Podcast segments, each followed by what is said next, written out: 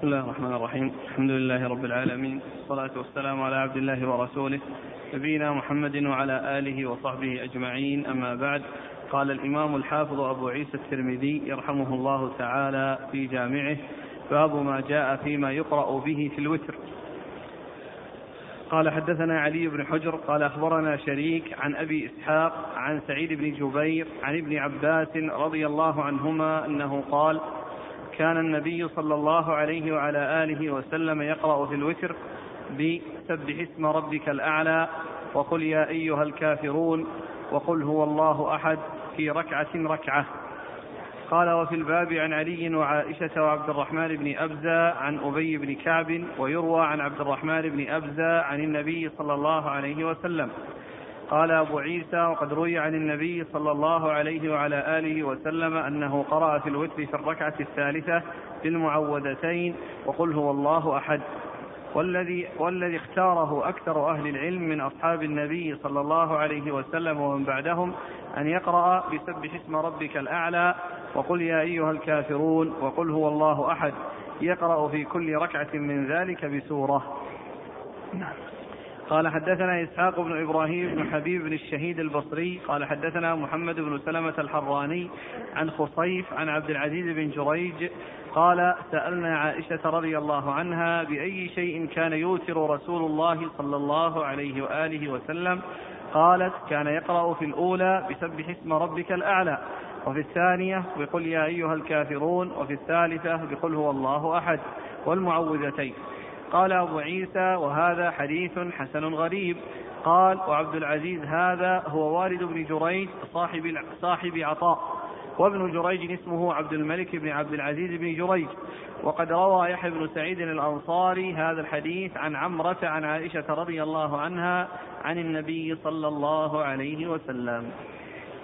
بسم الله الرحمن الرحيم. الحمد لله رب العالمين وصلى الله وسلم وبارك على عبده ورسوله نبينا محمد وعلى آله وأصحابه أجمعين أما بعد فيقول الإمام أبو عيسى الترمذي رحمه الله في جامعه باب ما يقرأ به في الوتر أي القراءة التي تكون بعد الفاتحة في ركعات الوتر الثلاث التي هي آخر صلاة الليل وسواء كانت مسرودة أو مفصولا بين الثنتين والثالثة بتشهد وسلام أي ما الذي يقرأ في هذه الركعات الثلاث.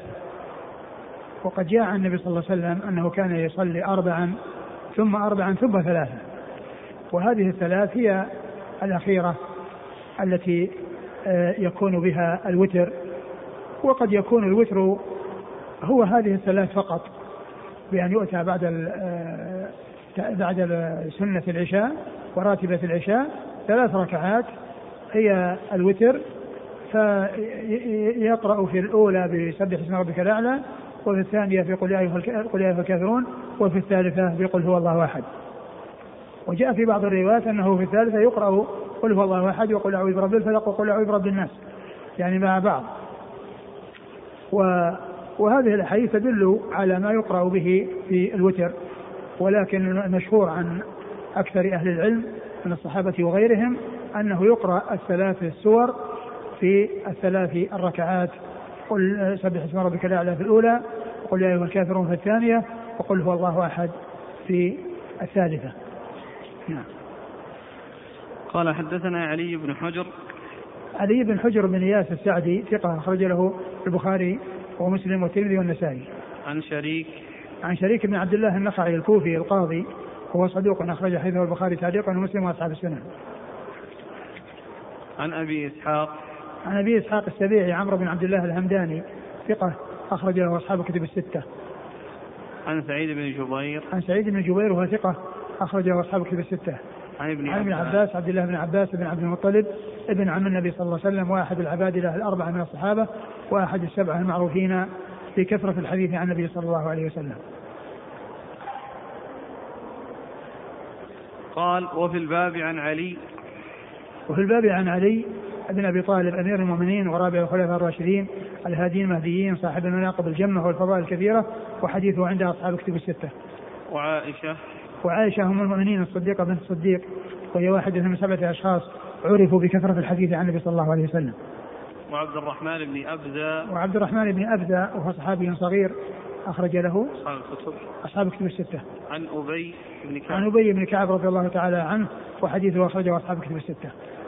ويروى عن عبد الرحمن بن أبزة عن النبي صلى الله عليه وسلم. يعني أنه يرويه عن النبي صلى الله عليه وسلم بواسطة ويروى أنه يرويه عنه بغير واسطة وروايته عنه بغير واسطة هي من مراسيل آه، الصحابة. مراسيل الصحابة يعني صغار الصحابة. نعم. قال أبو عيسى وقد روي عن النبي صلى الله عليه وسلم أنه قرأ في الوتر في الركعة الثالثة بالمعوذتين وقل هو الله أحد. والذي اختاره أكثر أهل العلم من أصحاب النبي صلى الله عليه وسلم ومن بعدهم أن يقرأ بسبح اسم ربك الأعلى وقل يا أيها الكافرون وقل هو الله أحد يقرأ في كل ركعة من ذلك بسورة. نعم.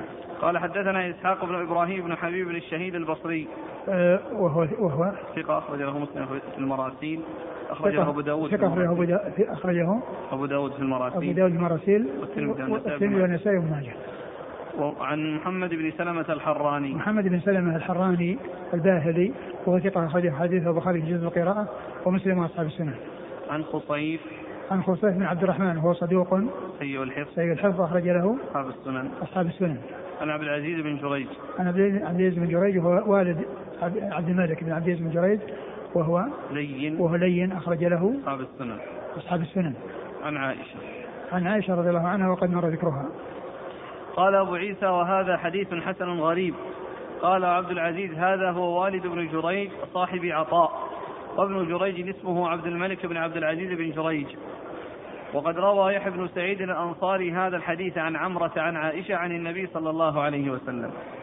يحيى بن سعيد الأنصاري ثقة أخرجه أصحاب كتب الستة. وعمرة بنت عبد الرحمن الأنصارية ثقة أخرجها أخرج لها أصحاب الكتب الستة. عن عائشة رضي الله عنها وقد مر ذكرها. اسناد اللي فيه عبد العزيز بن جريج قال سألنا عائشة ما ذكره الشيخ أحمد شاكر من أن هذا خطأ فإنه لم يدرك عائشة. لا هو هو كلامه هو كلامه تعقبا على على المبارك كوري وإلا هو يعني يرجح أو يعني يؤيد أنه سمع أنه أدركها وأنه يعني يمكن أن يسمع منها ولكنه يعني يستدرك على المبارك كوري ولكن الطريقة الثانية كما هو معلوم واضحة. يحيى بن سعيد الأنصاري عن عمرو عن عائشة. هنا بالنسبة بارك الله فيك آه، بالنسبة لشريك ابن عبد الله النخعي. ذكر في ترجمته قال صدوق يخطئ كثيرا تغير حفظه منذ ولي القضاء بالكوفة. يحصل السؤال عن هذا هل هذا توقيت في التغير أو سبب للتغير؟ هل هذا؟ هل هذا سبب لتغير الظاهر أنه لا يعني مو سبب. الظاهر أنه يعني وقت. وقت. تغير. حفظه لما ولي القضاء يعني في الوقت الذي ولي القضاء حصل له هذا الشيء. لا يقال القضاء هو سبب تغير حفظه الحافظ بن حجر لما ترجم لعبد العزيز بن جريج قال لين قال العجلي لم يسمع من عائشة. وأخطأ خصيف فصرح بسماعه. نعم لكن الشيخ أحمد شاكر يقول أن أن الإدراك أن الإدراك يعني وكونه يعني هذا أنه ممكن. لكن السماع لم يسمع اي نعم. لكن من ناحية الثبوت لا يؤثر لأن الطريقة الثانية فيها يحيى بن سعيد عن عمره ليس من طريق ابن جريج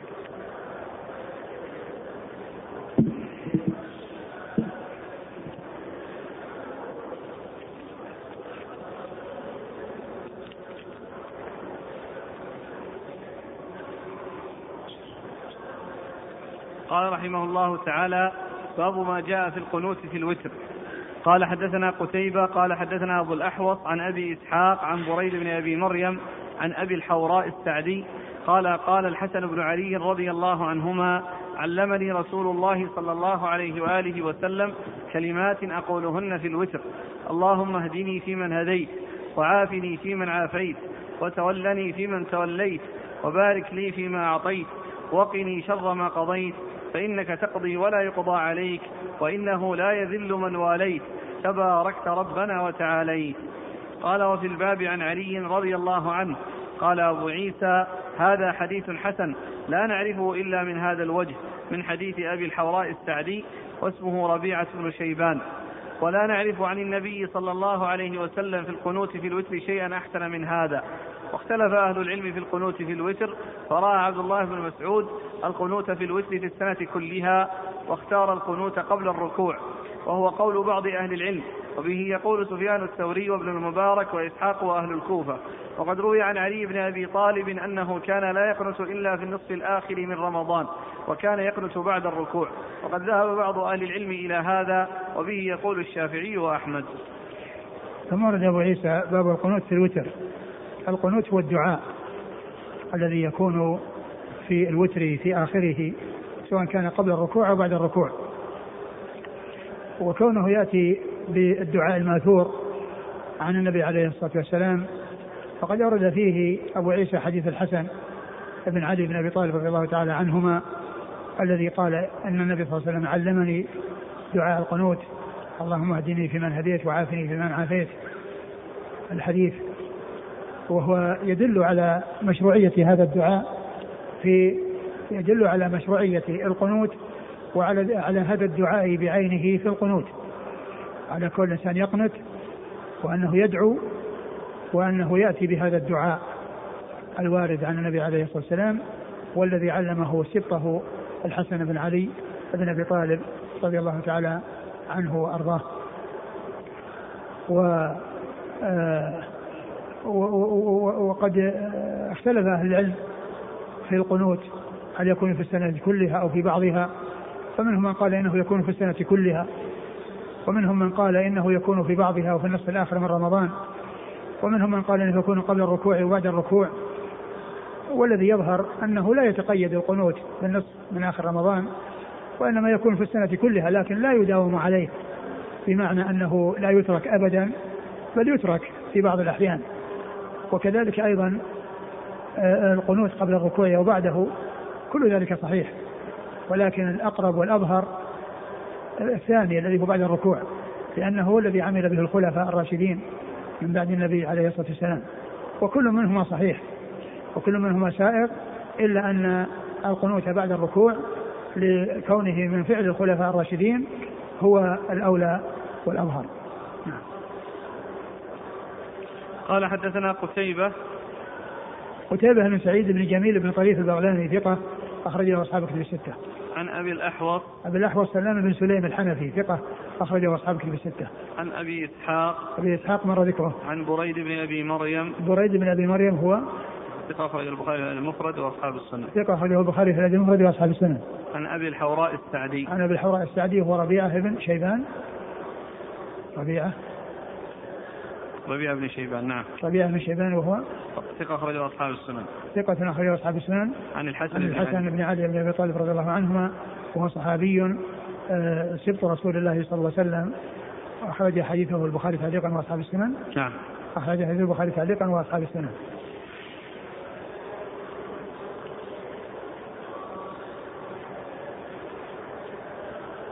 قال وفي الباب عن علي وفي الباب عن علي بن أبي طالب رضي الله تعالى عنه والحديث الذي عن علي آه، أنه كان يدعو في القنوت يقول الله آه، اللهم آه،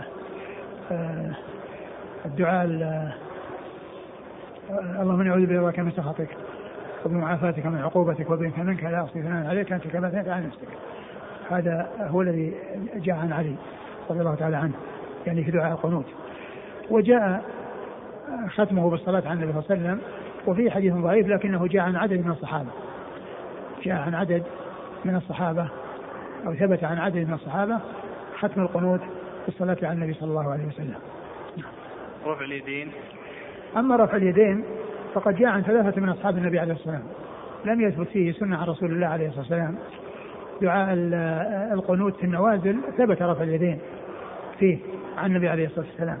وأما رفع اليدين بالقنوت فلم يثبت فيه عن النبي عليه الصلاة والسلام ولكنه ثبت عن عمر رضي الله عنه وكذلك أيضا جاء عن ابن مسعود وأبي هريرة رضي الله تعالى عنهما.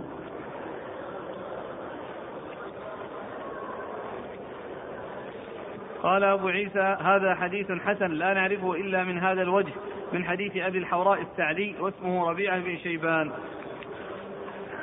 ولا نعرف عن النبي صلى الله عليه وسلم في القنوت في الوتر شيئا أحسن من هذا. واختلف أهل العلم في القنوت في الوتر. فرأى عبد الله بن مسعود القنوت في الوتر في السنة كلها.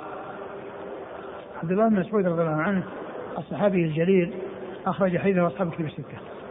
واختار القنوت قبل الركوع. نعم. فهو قول بعض أهل العلم وبه يقول سفيان الثوري. سفيان بن سعيد المسروق الثوري ثقة أخرجه أصحاب كتب الستة. وابن المبارك. ابن المبارك عبد الله بن المبارك المروزي ثقة أخرجه أصحاب كتب الستة. وإسحاق.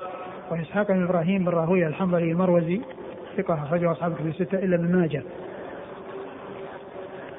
وأهل الكوفة نعم. قال وقد روي, روي عن علي بن أبي طالب أنه كان لا يقنت إلا في النصف الاخير من رمضان وكان يقنت بعد الركوع نعم. وقد ذهب بعض أهل العلم إلى هذا وبه يقول الشافعي وأحمد الشافعي محمد بن إدريس الشافعي الإمام المحدث الفقيه أحد أصحاب المذاهب الأربعة المشهورة مذاهب أهل السنة وحديث أخرجه البخاري تعليقا واصحاب السنن والإمام أحمد كذلك وحديثه أخرجه أصحاب كتب الستة.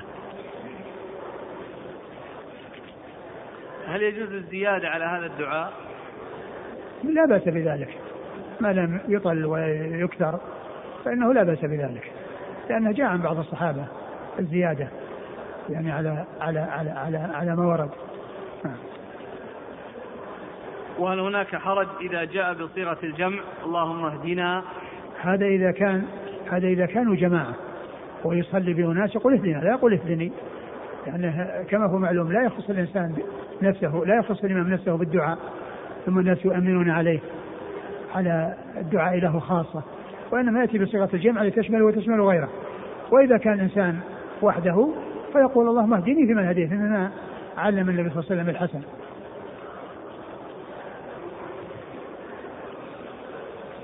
يقول السائل الذي فاته الوتر فإنه يقضيه في النهار شفعا فهل يقنت؟ ما أعلم يعني شيء يعني يمنع من هذا. أقول لا أعلم يعني شيء يمنع من القنوت لأنه يعني كما هو يقضي الوتر والوتر فيه قنوت. وإن ترك فالقنوت ليس بلازم. القنوت ليس بلازم. إن أتى به لا بأس وإن لم يأتي به فإنه ليس عليه شيء. وأين يكون موضع القنوت؟ بعد الركوع من أي ركعتين؟ في الأخيرة في الأخيرة قال رحمه الله تعالى باب ما جاء في الرجل ينام عن الوتر أو ينساه قال حدثنا محمود بن غيلان قال حدثنا وكيع قال حدثنا عبد الرحمن بن زيد بن أسلم عن أبيه عن عطاء بن يسار عن أبي سعيد الخدري رضي الله عنه أنه قال قال رسول الله صلى الله عليه وآله وسلم من نام عن الوتر أو نسيه فليصلي إذا ذكر وإذا استيقظ. نعم. قال حدثنا قتيبة قال حدثنا عبد الله بن زيد بن أسلم عن أبيه أن النبي صلى الله عليه وسلم قال من نام عن وتره فليصلي إذا أصبح. قال أبو عيسى وهذا أصح من الحديث الأول. قال أبو عيسى سمعت أبا داود السجزي يعني سليمان بن الأشعث يقول سألت أحمد بن حنبل عن عبد الرحمن بن زيد بن أسلم فقال أخوه عبد الله لا بأس به. قال وسمعت محمدا يذكر عن علي بن عبد الله أنه ضعف عبد الرحمن بن زيد بن أسلم وقال عبد الله بن زيد بن أسلم ثقة. قال وقد ذهب بعض أهل العلم بالكوفة إلى هذا الحديث فقالوا يوتر الرجل إذا ذكر وإن كان بعدما طلعت الشمس. وبه يقول سفيان الثوري انتهى. نعم. ثم ورد أبو عيسى هذه الترجمة باب ما جاء في الرجل ينام عن الوتر أو ينساه. باب ما جاء في الرجل ينام عن الوتر أو ينساه. وأورد في هذا حديث أبي سعيد أبي سعيد الخدري رضي الله عنه أن من نام عن الوتر أو نسيه فليصلي يصلي إذا ذكر أو استيقظ. يعني إذا ذكر فيما يتعلق بالنسيان في, في, في النسيان أو استيقظ فيما يتعلق بالنوم. وهذا يدل على أنه يأتي به مطلقا يعني سواء كان يعني آه، بعد بين الأذان بعد أذان الفجر أو بعد الصلاة أو في الضحى. لكنه جاء الحديث الذي سبق أن مر بنا أن من نام يعني عن عن صلاة الليل آه، أو غلب أو غلب عليه النوم فإنه يصليه من النهار.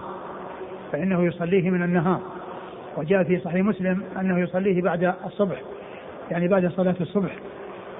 وقوله بعد صلاة الصبح يعني يبين أنه لا يأتي به قبل صلاة الصبح. وكلمة صلاة الصبح أيضا يحتمل أن يكون مقصود بها بعد الصلاة مباشرة أو أن يكون بعد انتهاء وقتها.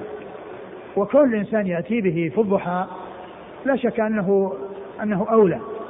لأن فيه يعني إخراجه عن وقت النهي لأن فيه إخراجه عن وقت النهي وكونه يؤتى به في وقت يعني لا إشكال فيه لا شك أنه هو هو هو الذي ينبغي.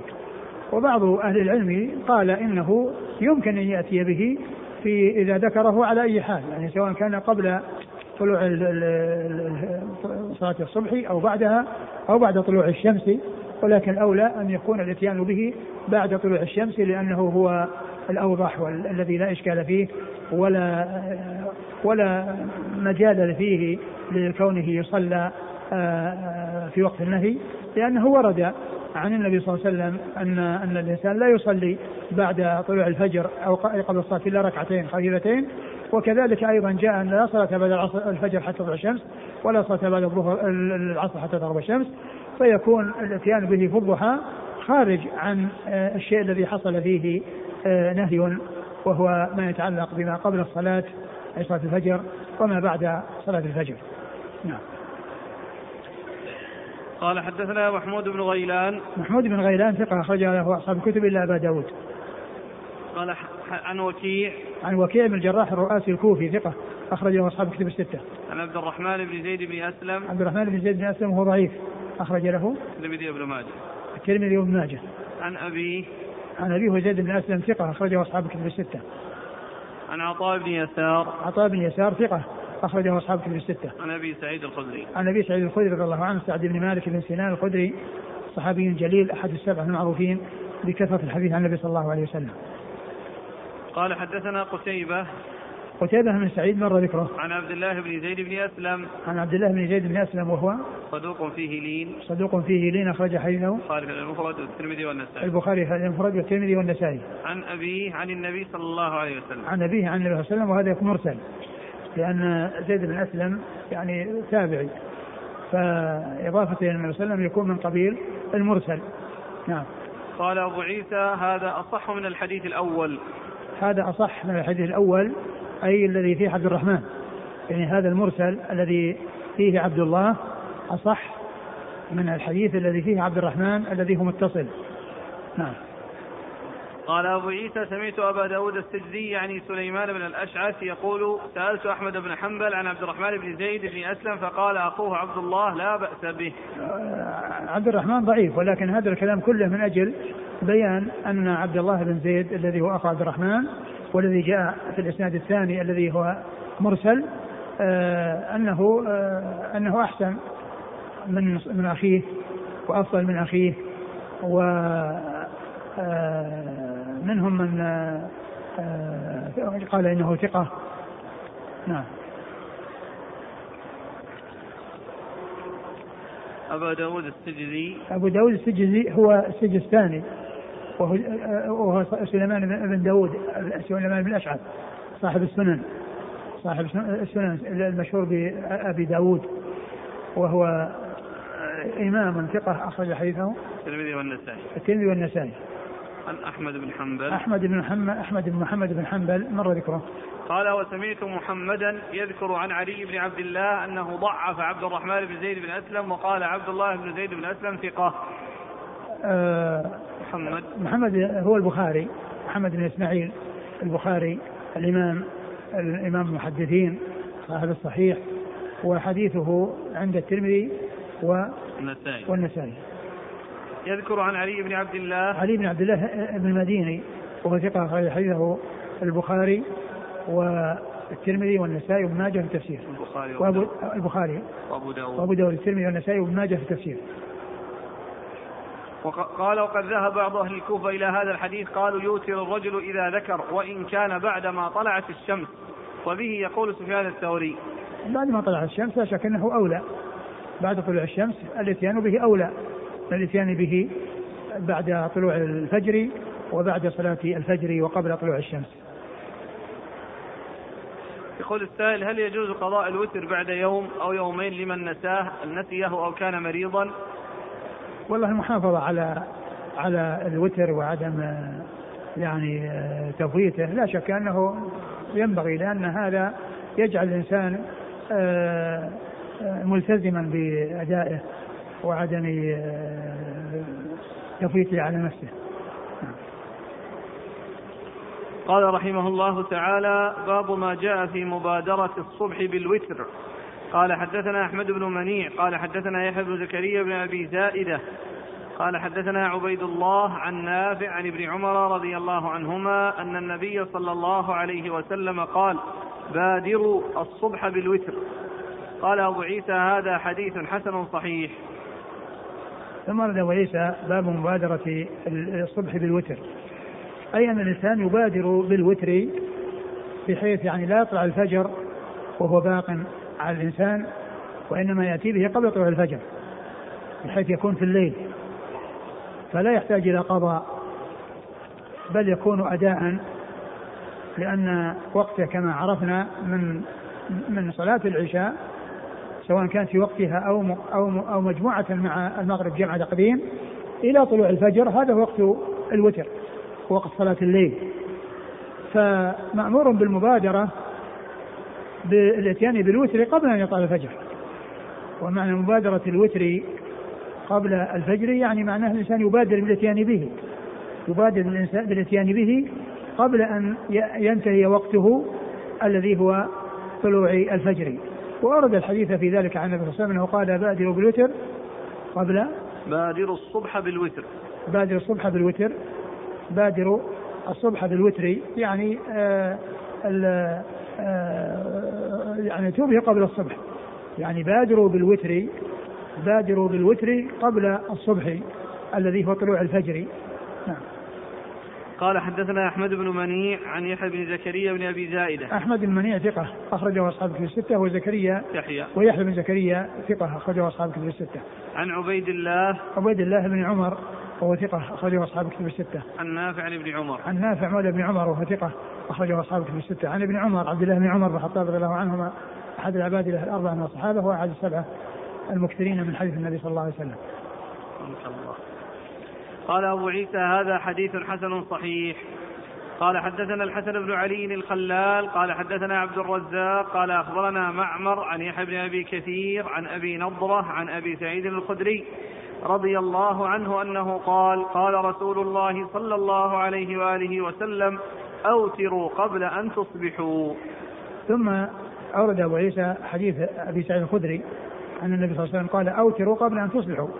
وهذا يبين معنى المبادرة وان الايتار يؤتى به قبل الصبح والصبح هو طلوع الفجر الذي يدخل به النهار وينتهي به الليل لأن الحد الفاصل بين النهار والليل طلوع الفجر فإذا طلع الفجر انتهى الليل ودخل النهار. إذا طلع الفجر انتهى الليل ودخل النهار فالرسول صلى الله عليه وسلم أمر بالوتر قبل الصبح يعني قبل أن يأتي الصبح وهذا هو المعنى المبادرة به قبل الصبح.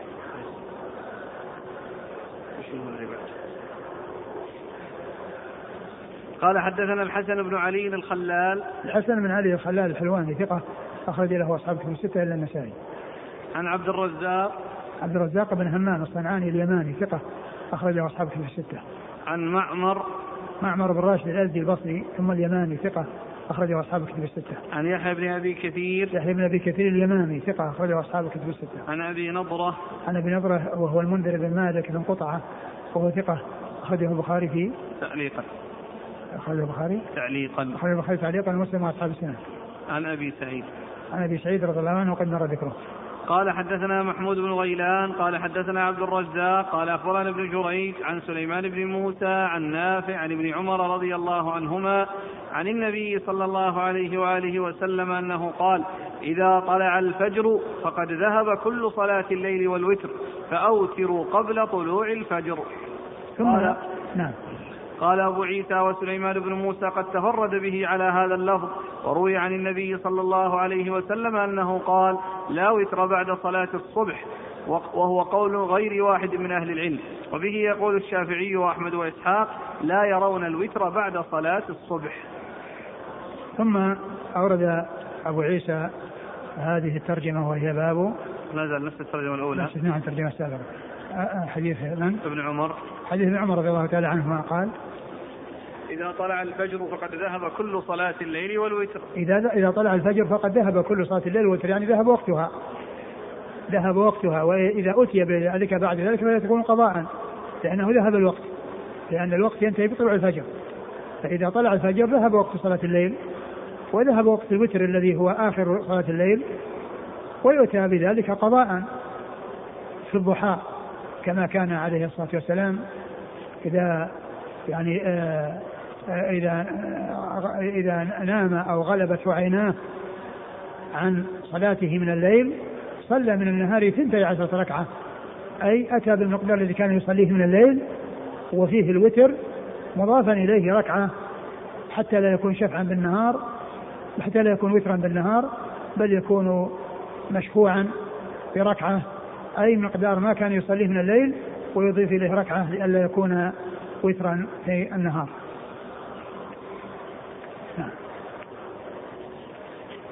قال حدثنا محمود بن غيلان عن عبد الرزاق نعم كل عن ابن جريج. ابن جريج هو عبد الملك بن عبد العزيز بن جريج المكي ثقة أخرجه أصحاب أصحاب كتب الستة. عن سليمان بن موسى. سليمان بن موسى هو صدوق في حديثه بعض لين صدوق في حديثه بعض لين أخرج له مسلم في المقدمة وأصحاب السنن. مسلم في المقدمة وأصحاب السنن. عن نافع بن عمر. عن نافع بن عمر وقد مر ذكرهما. قال أبو عيسى وسليمان بن موسى قد تفرد به على هذا اللفظ. وروي عن النبي صلى الله عليه وسلم أنه قال لا وتر بعد صلاة الصبح.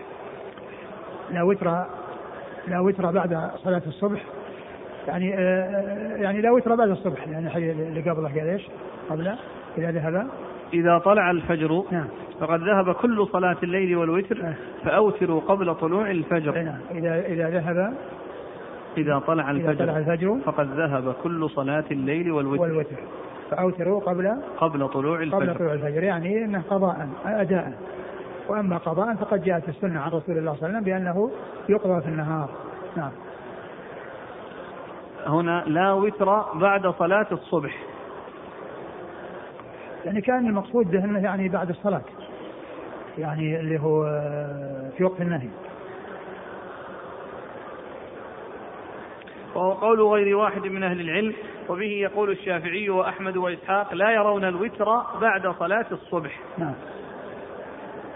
آه، ما نجمعه مثل ما ذكر أحمد الشاكر إذا تركه المصلي عامدا ما يصلي في الصبح. أما إذا كان محافظ عليه ونام أو نسيه فله أن يقضيه بعد الصبح. ما رأيكم؟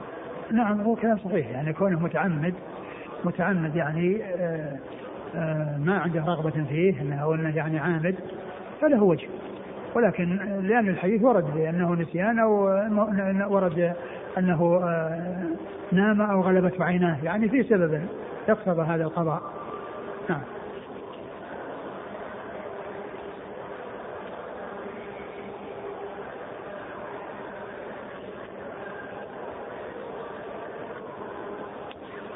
قال رحمه الله تعالى ما جاء لا وتران في ليلة.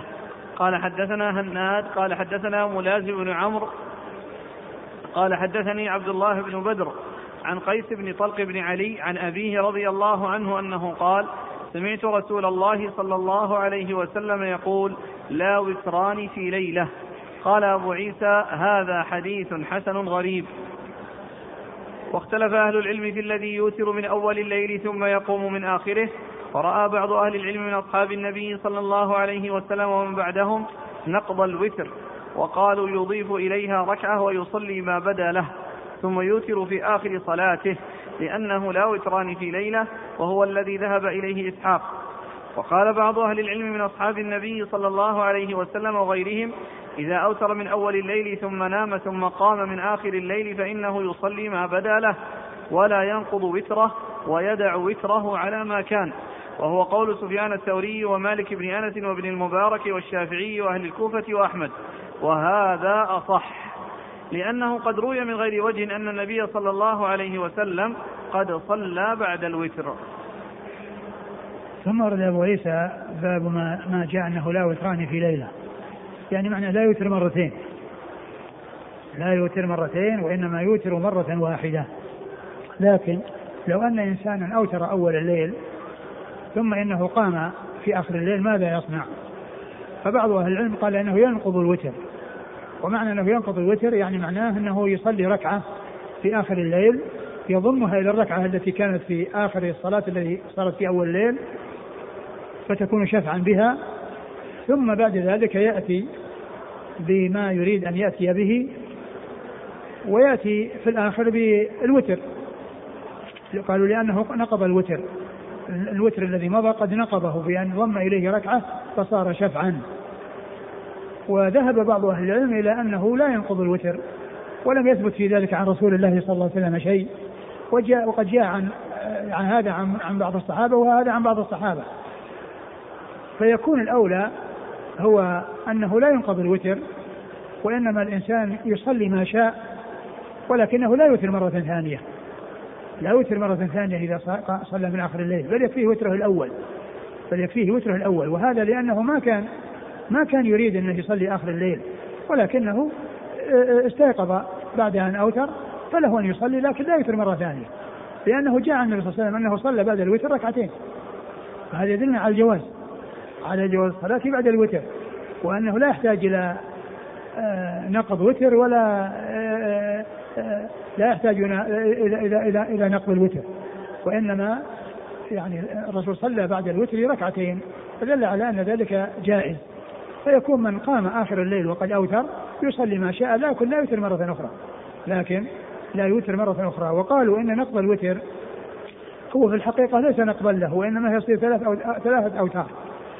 لأن الركعتين اللي جاءت في أول الليل واللي في آخر الليل تخللهما نوم وحدث ووضوء يعني حصل بين هذا وهذا. فيكون في الحقيقة هي ثلاثة أوتار. يعني صلى الوتر ثلاث مرات. مرة في آخر صلاته قبل أن ينام ومرة بعد أن قام من النوم مباشرة ومرة في آخر الصلاة التي أتى بها في آخر الليل. فالصحيح أنه لا ينقضي الوتر وإنما يكتفى بالوتر الذي قد حصل ويصلي ما أراد أن يصلي في آخر الليل ولكن لا يوتر لأنه جاء عن النبي صلى الله عليه وسلم ما يدل على أنه صلى بعد الوتر.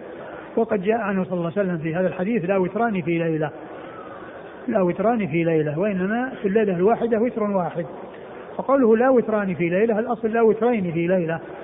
ولكن هذه لغة بعض العرب الذين يجرون المثنى على يعني هذه الهيئة سواء كان مرفوعا أو منصوبا نعم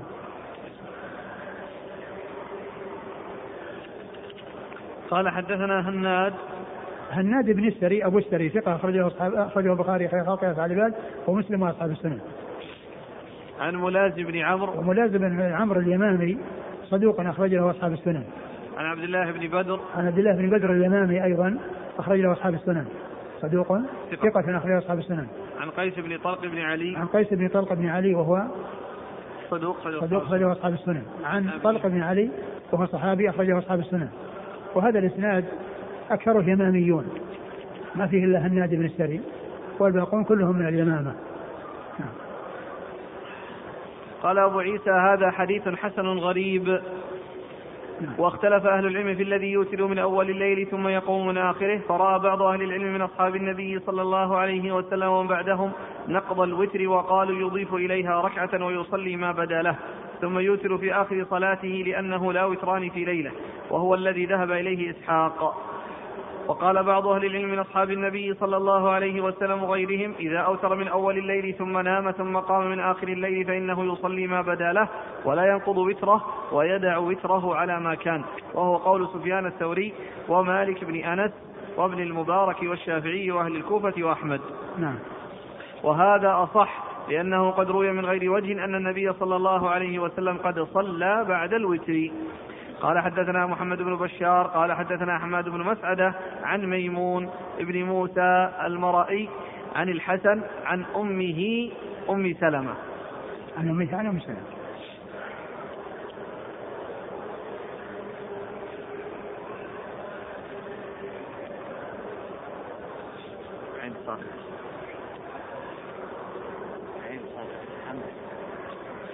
عن أمه عن أم سلمة رضي الله عنها أن النبي صلى الله عليه وسلم كان يصلي بعد الوتر ركعتين. قال أبو عيسى وقد روي نحو هذا عن أبي أمامة وعائشة رضي الله عنهما وغير واحد من عن النبي صلى الله عليه وسلم. آه، وهذا يعني يدل على ما ذكره في الآخر أن الرسول صلى بعد الوتر وذكر هذا الحديث الذي أنه صلى ركعتين. وهذا ثابت عن رسول الله صلى الله عليه وسلم. الإسناد هذا فيه أم الحسن وهي مقبولة لكن جاء من طرق صحيحة ثابتة عن رسول الله صلى الله عليه وسلم أنه كان يصلي بعد الوتر ركعتين وفي بعضها أنه كان جالسا. لكن كلمة كان هذه لا تدل على الدوام لا تدل على الاستمرار والدوام وأن الرسول ملازم وأن الرسول ملازم لهذا الفعل وإنما يدل على حصوله منه في الجملة. لكن لا يدل على الملازمة لأن كان لا تدل على الاستمرار والدوام بل قد تأتي آه، آه، لعدم الاستمرار. وهذا من هذا القبيل. لم يكن صلى الله عليه وسلم من هديه ومن عادته أنه يصلي بعد كل وتر ركعتين. لم يكن من هديه ذلك. ولكنه بعد ذلك في بعض الأحيان يدل على الجواز. وقد جاء يعني من هذا القبيل الذي فيه أن كان لا تدل على الاستمرار قول عائشة كنت أطيب رسول الله صلى الله عليه وسلم لإحرامه قبل أن يحرم ولحله قبل أن يطوف البيت. فقولها لحله قبل أن يطوف البيت هي مرة واحدة الرسول ما حج إلا مرة واحدة. ومع ذلك قالت كنت أطيبه ولحله قبل أن يطوف البيت وهي مرة واحدة فهو لا يفيد الاستمرار. التعبير بكان لا يفيد الاستمرار والدوام نعم وحديثه صلى الله عليه وسلم اجعلوا آخر صلاتكم بالليل وترا. اجعلوا آخر صلاتكم بالليل وترا. هذا الإنسان المتمكن لا يعني آه، يجعل آخر صلاته لا يجعل آخر صلاته شفع متعمدا يعني بكونه أراد انه يعني يوتر ثم يقوم. فمن كان من عادته أنه لا يقوم يوتر أول الليل. ومن كان من عادته أن يقوم فإنه يوتر آخر الليل ويخلي الوتر إلى آخر الليل. مثل ما مر في الحديث من آه، من خشي أن لا يستيقظ فليصلي قبل أن يوتر ومن طمع أن يقوم فليجعل وتره آخر الليل. فالمطلوب أن الوتر يكون آخر الليل. لكن هذا الكلام في شأن من عادته أن لا يقوم وهو يوتر قبل أن ينام. ثم حصل أن قام ماذا يصنع؟ هل ينقض الوتر أو أنه يصلي ما شاء ولا يوتر مرة ثانية؟ الصحيح هو الثاني. ويكون الأمر في الحديث للندب بهذا الفعل. اجعلوا. هو كما إلا ندب ما فيه وجود. قال حدثنا محمد بن بشار. محمد بن بشار الملقب بن دار ثقة أخرجه أصحاب الكتب الستة وهو شيخ الأصحاب الكتب الستة. عن حماد بن مسعدة. حماد بن مسعدة ثقة أخرجه أصحاب الكتب الستة. عن ميمون بن موسى المرئي عن ميمون بن موسى المرئي وهو صدوق أخرجه الترمذي وابن ماجه. صدوق أخرجه الترمذي وابن ماجه. عن الحسن الحسن بن أبي الحسن البصري وهو ثقة أخرجه أصحاب الكتب الستة. عن أمه عن أمه خيرة وهي مقبولة أخرج لها مسلم وأصحاب السنة. مسلم وأصحاب السنة. عن أم سلمة. عن أم سلمة أم المؤمنين هند بنت أبي أمية رضي الله عنها وحديثها أخرجه أصحاب الكتب الستة. روي نحو هذا عن أبي أمامة أبو أمامة صدي بن عجلان الباهلي رضي الله عنه أخرج حديثه أصحاب الكتب الستة. وعائشة. وعائشة أم المؤمنين رضي الله عنها مر ذكرها. قال رحمه الله تعالى باب ما جاء في الوتر على الراحلة قال حدثنا قتيبة قال حدثنا مالك بن أنس عن أبي بكر بن عمر بن عبد الرحمن عن سعيد بن يسار أنه قال كنت أمشي مع ابن عمر رضي الله عنهما في سفر فتخلفت عنه فقال أين كنت فقلت أوت فقول أوت فقلت أوترت فقال أليس لك في رسول الله أسوة؟ رأيت رسول الله صلى الله عليه وسلم يوتر على راحلته. قال وفي الباب عن ابن عباس رضي الله عنهما قال أبو عيسى حديث ابن عمر حديث حسن صحيح وقد ذهب بعض أهل العلم من أصحاب النبي صلى الله عليه وسلم وغيرهم إلى هذا ورأوا أن يوتر الرجل على راحلته وبه يقول الشافعي وأحمد وإسحاق. وقال بعض أهل العلم لا يوتر الرجل على الراحلة. وإذا أراد أن يوتر نزل فأوتر على الأرض وهو قول بعض أهل الكوفة. ثم أبو عيسى باب ما جاء في الوتر على الراحلة. أين الإنسان يوتر على الراحلة؟ كما يصلي الصلوات المطلقة على النافلة على الراحلة. الرسول كان يتنفل على راحلته آه كما مر بنا يبدأ في اتجاه القبلة ثم يتجه إلى وجهته التي هو سائر إليها إلى أي جهة كانت فيصلي. ويومي يومي بالركوع والسجود وهو على راحلته. ومن ذلك الوتر لأن كل النوافل تفعل بهذه الطريقة. والوتر كما هو معلوم آكد النوافل هو ركعة الفجر. وإنما الذي يحتاج إلى أن يصلى فيه على الأرض وأن ينزل هو الفريضة هي التي الأمر يحتاج إلى نزول فيها حيث ينزل الناس يصلون. أما ال ال ال كل ما عدا الفرائض فإنه يمكن أن يؤتى به على الراحلة ولو كان أهم آه، الرواتب وأهم النوافل و ومن تكون والذي تكون المحافظة عليه أشد من غيره كالوتر وكركعتي الفجر. وقد أورد ابن عبد ابن الترمذي رحمه الله حديث ابن عمر نعم. أن قال كان معه سعيد بن يسار. سعيد بن يسار وكان معه فتخلف فلما فقده سأله يعني ما شأنك يعني لأنه تخلف عنه. وهذا يدل على يعني كون الرفيق يسأل رفيقه إذا حصل له شيء من التأخر يعني عن سببه يعني والذي دعاه إلى هذا التأخر لأنه عارف أنه يمشي معه ولكنه تأخر. فما سبب التأخر؟ أرشد ذكر له أنه نزل وصلى الوتر. فقال أليس لك في رسول الله صلى الله عليه وسلم أسوة؟ كان يصلي الوتر على الراحلة. كان يصلي الوتر على الراحلة. فدل هذا على أن الوتر يؤتى به على الراحلة كما يؤتى بسائر النوافل والسنن وإنما النزول يكون للصلاة ولكن يجوز أن يصلي الإنسان على الأرض ويجوز أن يصلي على الراحلة ولكن الشيء الذي لا يصح أن يقال أنه لا يجوز أن يصلى على الراحلة وقد ثبت في السنة في ذلك عن رسول الله صلى الله عليه وسلم وأنه يقول يلزم أنه ينزل ويصلي بالأرض وأنه لا يصلي على الراحلة هذا في المحذور. أما كون الإنسان يعني ينزل ويصلي أو يعني آآ آآ يوتر على الراحلة وكل هذا سائر فهذا لا بأس به. هذا لا بأس به. كون الإنسان إذا كان نازلا يصلي على الأرض نوافل ويصلي الوتر وإذا كان راتبا فإنه يعني يصلي النوافل والوتر على الراحلة. كل ذلك سائر والذي لا يسوق أن يقال أنه لا يجوز أن يصلى الوتر على الراحلة. وقد ثبتت في ذلك السنة عن رسول الله صلى الله عليه وسلم.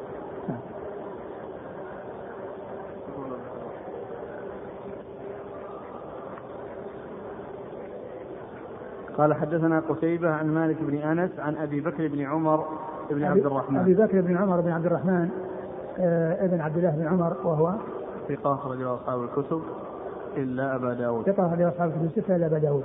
عن سعيد بن يسار. عن سعيد بن يسار هو ثقة؟ أخرج أصحاب الكتب. أخرج أصحاب الكتب؟ نعم. أخرج أصحاب الكتب الستة. عن ابن عمر. عن ابن عمر رضي الله عنه وقد مر ذكره. قال وفي الباب عن ابن عباس. نعم مر ذكره. قال أبو عيسى حديث ابن عمر حديث حسن صحيح وقد ذهب بعض أهل العلم من أصحاب النبي صلى الله عليه وسلم وغيرهم إلى هذا رأوا أن يوتر الرجل على راحلته وبه يقول الشافعي وأحمد وإسحاق. وبعض أهل العلم قالوا لا يوتر الرجل على الراحلة. وإذا أراد أن يوتر نزل فأوتر على الأرض وبه يقول بعض أهل الكوفة. نعم. قال رحمه الله تعالى باب ما جاء في صلاة الضحى. والله تعالى أعلم وصلى الله وسلم وبارك على نبينا ورسوله نبينا محمد وعلى آله وأصحابه أجمعين.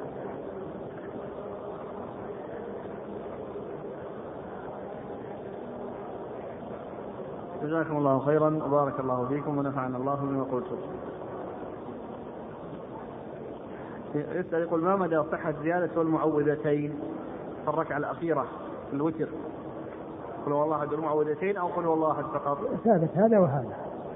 لكن الاقتصار على قل هو الله أحد هو الأولى لأنه هو الذي جاء أكثر. يقول هل ورد قراءة سورة التكاثر في طول الوتر بدل سبح؟ ما أدري.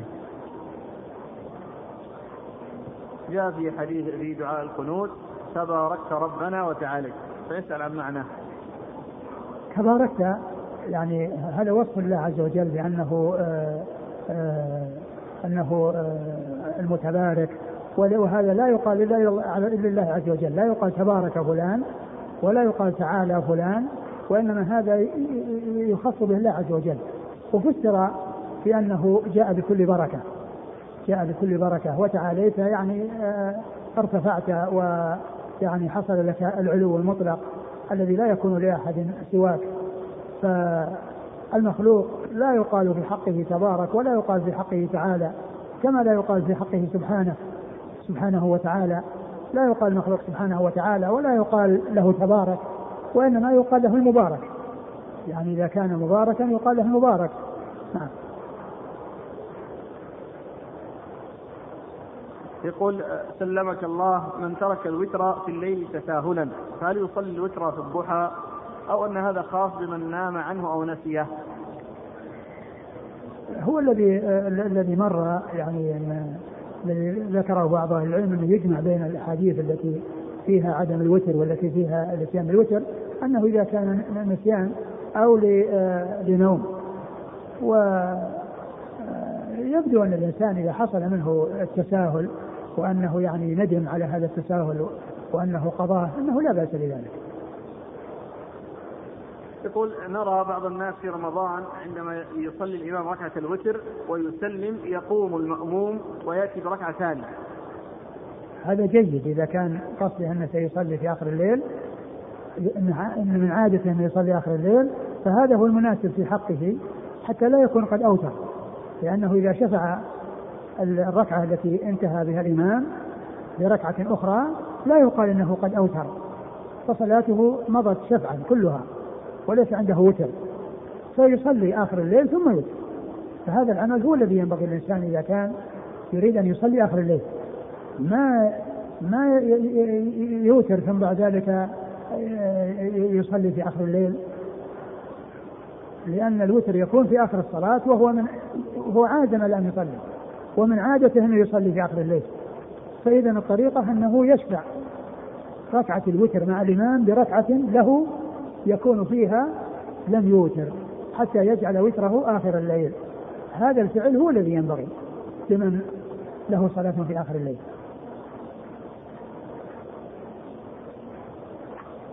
ولا يقال هذا في مخالفة للإمام لأن لأنه ماشي مع الإمام حتى سلم. والإمام يريد أنه ينتهي ما هو راح يصلي في آخر الليل. وأما هذا يريد أن يصلي في آخر الليل فهو يشفع. تلك الركعة بركعة تكون شفعا حتى لا يكون موترا ليأتي بوتره في آخر الليل. يقول فضيلة الشيخ هل ثبت أن هذا ما يقال له نقض للوتر. هذه أصلا الوتر ما حصل منه. يعني ما دام انها بركعة ما, ما, ما حصل. النقض هو ذاك الذي تقدم. ركعة في آخر الليل تضم إلى ركعة في أول الليل. وهذا جاء عن بعض الصحابة ولكن الصحيح هو الذي جاء عن بعض الصحابة الآخرين أنه يوتر وإذا استيقظ وصلى ما أراد أن يصلي لا يصلي لا يوتر مرة ثانية. يقول هل ثبت أن أم سلمة رضي الله عنها أرأت الحسن البصري؟ لا. هذا يقول ما حكم المداومة على القنوت؟ السنة عدم المداومة وأنه يترك في بعض الأحيان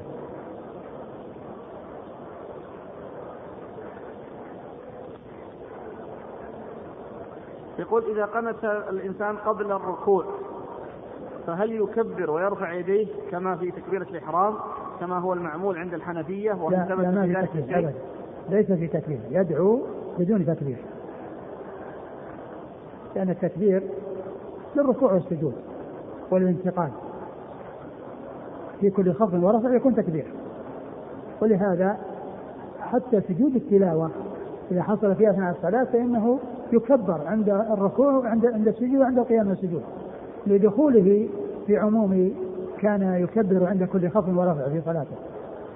وأما إذا كان في خارج الصلاة فإنه لم يثبت فيه تكبير. لم يثبت فيه تكبير. جاء فيه يعني عند السجود حديث يعني يظن أنه من رواية عبيد الله بن عمر العمري وهو من رواية عبد الله بن عمر العمري وعبد الله بن عمر العمري ضعيف. يعني لا يحتج بحديثه. وعبيد الله هو الثقة. وبعض أهل العلم قال بأنه يكبر لأن لأن لأنه ظن أن صاحب الرواية هو عبيد الله الثقة. والواقع أنه عبد الله وليس عبيد الله فيكون الإنسان لا يكبر إذا كان في التلاوة لا عند الركوع عند السجود ولا عند قيام السجود.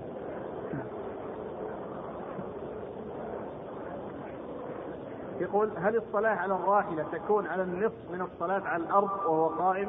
ما ما نعلم شيء يدل على هذا. أيهما أولى صلاة الوتر وكذلك بقية النوافل على الراحلة في السفر أو على الأرض؟ الإنسان إذا كان يعني مقيما لا شك أنه يعني وإذا كان ما هو جاد به السير وأن الأمر في ذلك سعة فله أن يصلي على الأرض وإذا كان يعني جادا به السير فإنه يصلي على, الراحلة ولا يحتاج إلى أن ينزل. وكل ذلك ثابت إن أتى به في الأرض فحق وإن أتى به على الراحلة فحق وكل ذلك ثابت.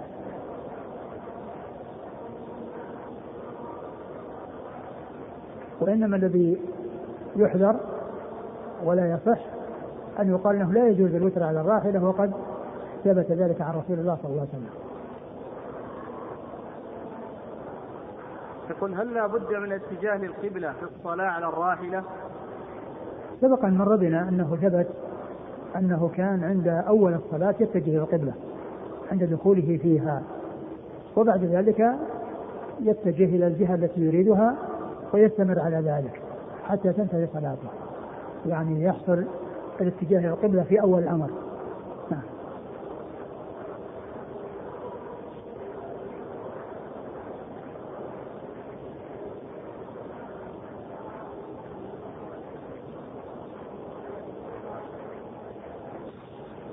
يقول فضيلة الشيخ أنا تاجر وتأتي بعض المنتجات ناقصة في الوزن من الشركة فهل يجوز لي التجارة بهذه الأشياء؟ يعني هم يكتبون على الغلاف وزن وهي في الحقيقة أقل من هذا الوزن. إذا كنت تعلم أنها ناقصة فأنت أخبر الذين تبيع عليهم بأنها ناقصة ولا تجعلهم يغترون في هذه الكتابة. وأيضا بإمكانك أن تتصل بالشركة التي آه، تعبي هذه الأشياء وتخبرهم بالنقص حتى يتداركوه وحتى أنت لا تحتاج إلى أنك تنبه الناس.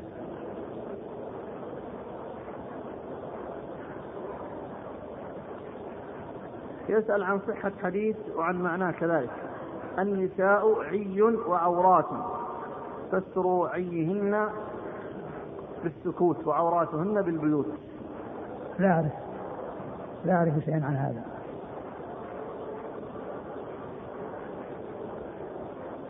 يقول قول الله تبارك وتعالى إن الله لا يستحيي أن يضرب مثلا ما بعوضة فما فوقها. ما المراد فما فوقها؟ آه إذا كان قضية الفوقية المقصود بها يعني ما هو أكبر يعني في الأمر واضح وإن كان المقصود يعني شيء أخفى منها وأقل منها لا أدري. لا أدري.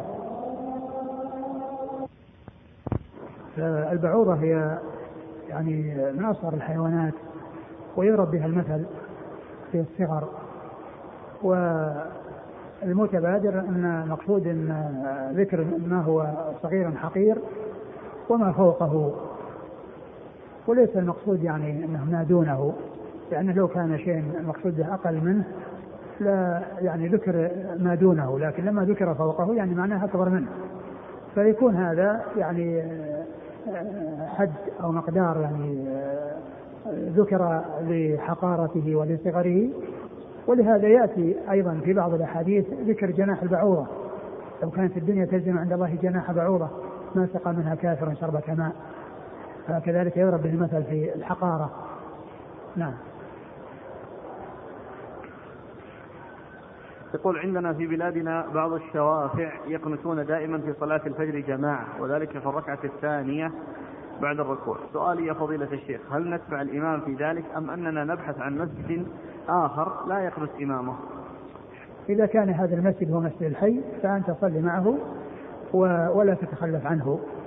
وإذا كان يعني أمامك مساجد متعددة ويمكنك أن تصلي بهذا وبهذا فأنت صلي وراء من لا يقنط. ولكن كونك ليس عندك إلا هذا المسجد الذي يقنط فهذا لا ليس لك أن تتخلف عن الصلاة فيه من أجل هذا وإنما عليك أن تصلي معه ولو قنت. نعم. تصلي معه التابع يعني ترفع يديك تدعو لا الرفع لا ترفع يديك. لا ترفع يديك. أمن هو هؤلاء يقنطون ما كانوا يعني يدعون دعاء مرتفع بحيث يصل في تأمين. وإنما يعني سكوت يعني آه، صوت منخفض. بحيث يعني كل يقنط بينه وبين نفسه. فأنت لا تقنط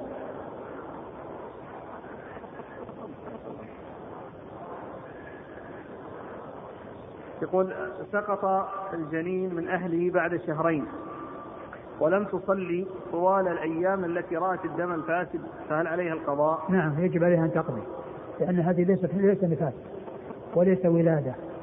الولادة إنما تكون لما يعني كان في خلق إنسان وما زاد على 120 يوما الذي هي بعد نفخ الروح. إذا نفخت فيه الروح عند ذلك يكون ولادة. أما إذا كان قبل ذلك فإنها ليست ولادة. فليس لها أن تمتنع من الصلاة وإذا كانت قد امتنعت وتركت فإن عليها أن تقضي ما فاتها.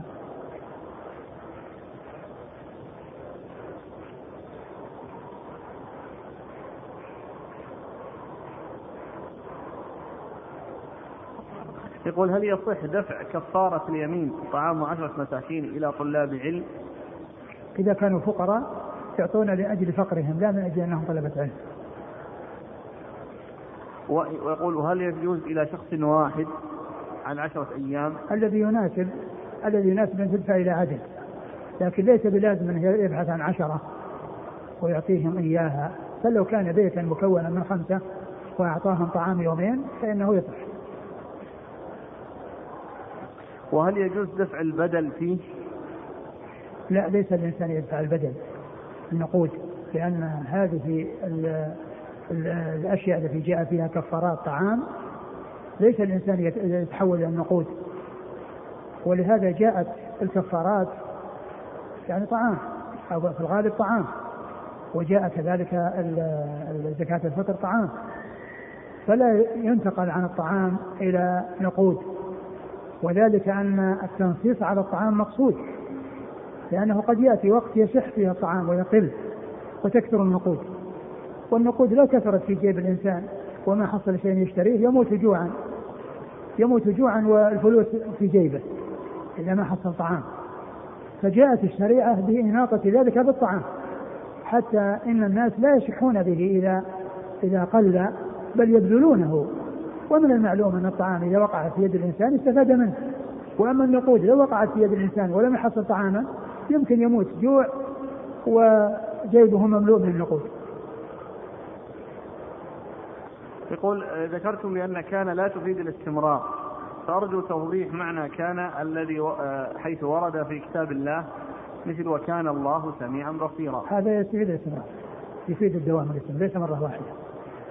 وإنما الذي ما يفيد الاستمرار مو معنى كان دائما لا تفيد وإنما ليست للاستمرار في كل شيء بل يأتي أشياء لا تفيد الاستمرار. لكن لا ينفي الاستمرار الاستمرار يعني يحصل وتفيده كان لكن لا يقال إنها في كل شيء تكون للاستمرار. ومنه هذا الذي معنا ولهذا قال النووي كما أشار إليه الشارح إن المحققين على أن كان ليست الاستمرار يعني دائما أو أنها تفيد الاستمرار بل تأتي لعدم الاستمرار ومنه المثال الذي ذكرته لأنه ما حصل من عاشه إلا مرة واحدة في حجة الوداع. كنت أطيب رسول الله صلى الله عليه وسلم لإحرامه قبل أن يحرم ولحله قبل أن يطوف به. الرسول صلى الله عليه وسلم ما طاف بالبيت متحللا إلا في حجة الوداع وهي حجة واحدة ما يعني ما حصل منها شيء ومع ذلك عبرت بكان. مع إنها مرة واحدة. هذا من أوضح الأمثلة التي يستدل بها على هذا. يقول عندما يوتر الإمام ويثني على الله تعالى فهل يقول المأمومون آمين؟ لا ما يقول آمين عند ذكر الثناء وإنما يعني يأتي بشيء يفيد التعظيم لله عز وجل بأن يقول سبحانه أو يسكت يقول بعض الأئمة يطيل في الدعاء دعاء القنوت جدا فهل يجوز لي أن أجلس إذا دعا وتعبت من القيام؟ إذا تعبت اجلس أما إذا ما تعبت خليك مع الناس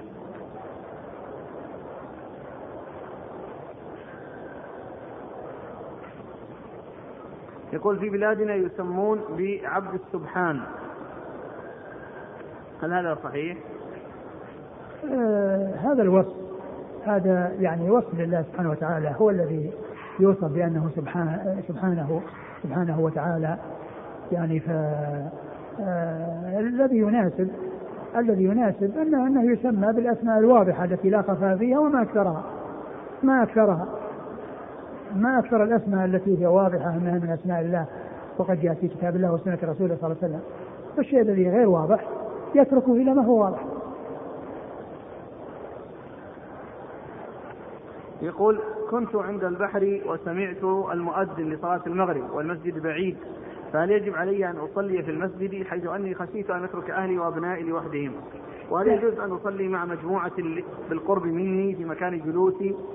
نعم لا تترك أهلك وتذهب المسجد وهو مكان بعيد بل ابقى مع أهلك. وإذا كان هناك جماعة يعني يصلون حولك فصلي معهم. أو صلي أنت وأولادك إذا كان فيهم ذكور صلي أنت وإياهم. جزاكم الله خيرا وبارك الله فيكم ونفعنا الله وبركاته